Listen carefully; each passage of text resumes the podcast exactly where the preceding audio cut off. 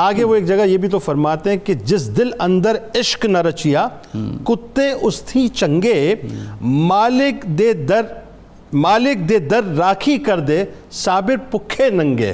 یعنی آپ اندازہ کیجیے کہ وہ بتاتے ہیں کہ عشق جو ہے وہ اگر آپ کے دل میں نہیں ہے تو ظاہر ہے اس سے بہتر تو پھر کتے ہیں کتے زیادہ بہتر ہیں۔ کم از کم مالک کے در پہ کھڑے تو ہیں چاہے وہ بھوکے ہیں پیاسے ہیں۔ تو یہ جو کنسپٹ وہ دے رہے ہیں بنیادی طور پہ وہ یہ بتا رہے ہیں کہ ہمیں اصل میں عشق عشق اور عشق ہی کی طرف جانا چاہیے۔ وہ عشق الہی ہے وہ عشق رسول صلی اللہ علیہ وسلم ہے۔ آئیے ذرا ہی بتائیے کہ اس در کی چاکری جو تصور عشق جو آپ اچھا پھر ایک اور بات سفر العشق کی ظاہر ہے نام تھا۔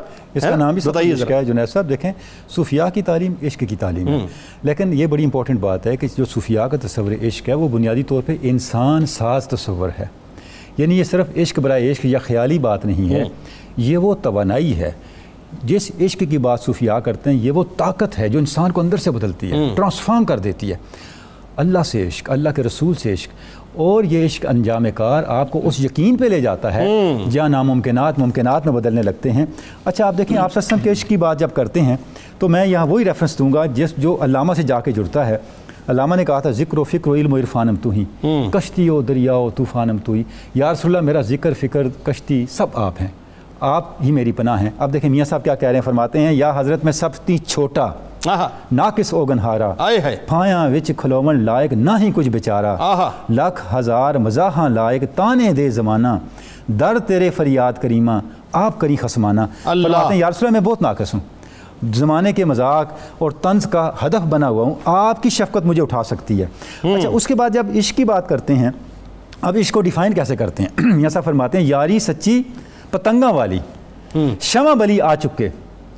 فیر نہیں کدھرے جاون جوگے لاٹ اندر سڑ مکے۔ فرماتے ہیں اگر عشق سیکھنا ہے تو پتنگے کو دیکھو پروانے کو دیکھو۔ جب شمع جلتی ہے نا جب وہ شمع پہ آتا ہے اس میں جل جاتا ہے واپس نہیں جاتا۔ سبحان اللہ کیا کہنے عاشق کبھی واپس نہیں جاتا۔ اچھا جب عشق کا ایک لازمی نتیجہ ہجر ہے اب فرماتے ہیں مائے وس نہیں کچھ میرے۔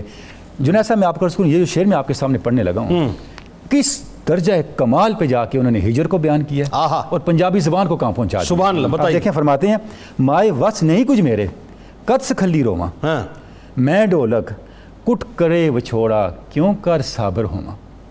فرماتے ہیں کہ ہے میری ماں ہجر میں میری مثال وہ ہے کہ میں ڈولک ہوں۔ اور ہجر وہ چھڑی ہے جو اوپر بج رہی ہے۔ ہائے ہائے ہائے ہائے میں خاموش کیسے ہائے ہائے ہائے کیا تشبیہ ہے۔ اللہ۔ یہ کہتے ہو رونا آہا۔ قدس کھلی روما میں خاموش کیسے رہوں؟ کیسے رہوں؟ میری مثال ڈولک کی سی ہے جس پر ہجر کی چھڑی بج رہی ہے۔ مستقل بج رہی ہے۔ بج رہی ہے۔ اللہ۔ تو گریا تو ہوگا۔ یعنی کہاں جا کے بیان کیا ہے؟ اچھا پھر فرماتے ہیں یہ ہوتا کیوں ہے؟ عاشق نو از غیبوں دسدہ اندر روپ گمانی کون مجاز محمد بخشا ہر ایک سر حقانی۔ فرماتے ہیں جو عشق ہوتا ہے یہ مجاز سے حقیقت تک لے جاتا ہے۔ اور جنید صاحب پھر اسی بات کو وہ سیف الملوک کے سارے سفر کو بیان کرتے کرتے انجام کار کہتے ہیں کہ جب سیف الملوک ساری منزلیں طے کر لیتا ہے ہجر کی مشکلات طے کر لیتا ہے مجاہدے کر لیتا ہے پھر کیا کرتا ہے؟ وہ ایٹ دی اینڈ کیا کرتا ہے؟ نال تیمم کرے عبادت پردہ نفل نمازہ آہا۔ مکن قد غمہ دیاں راتیں۔ ہومن ہویاں دور درازاں اٹھے پہر عبادت اندر رہندہ نت کھلوتا۔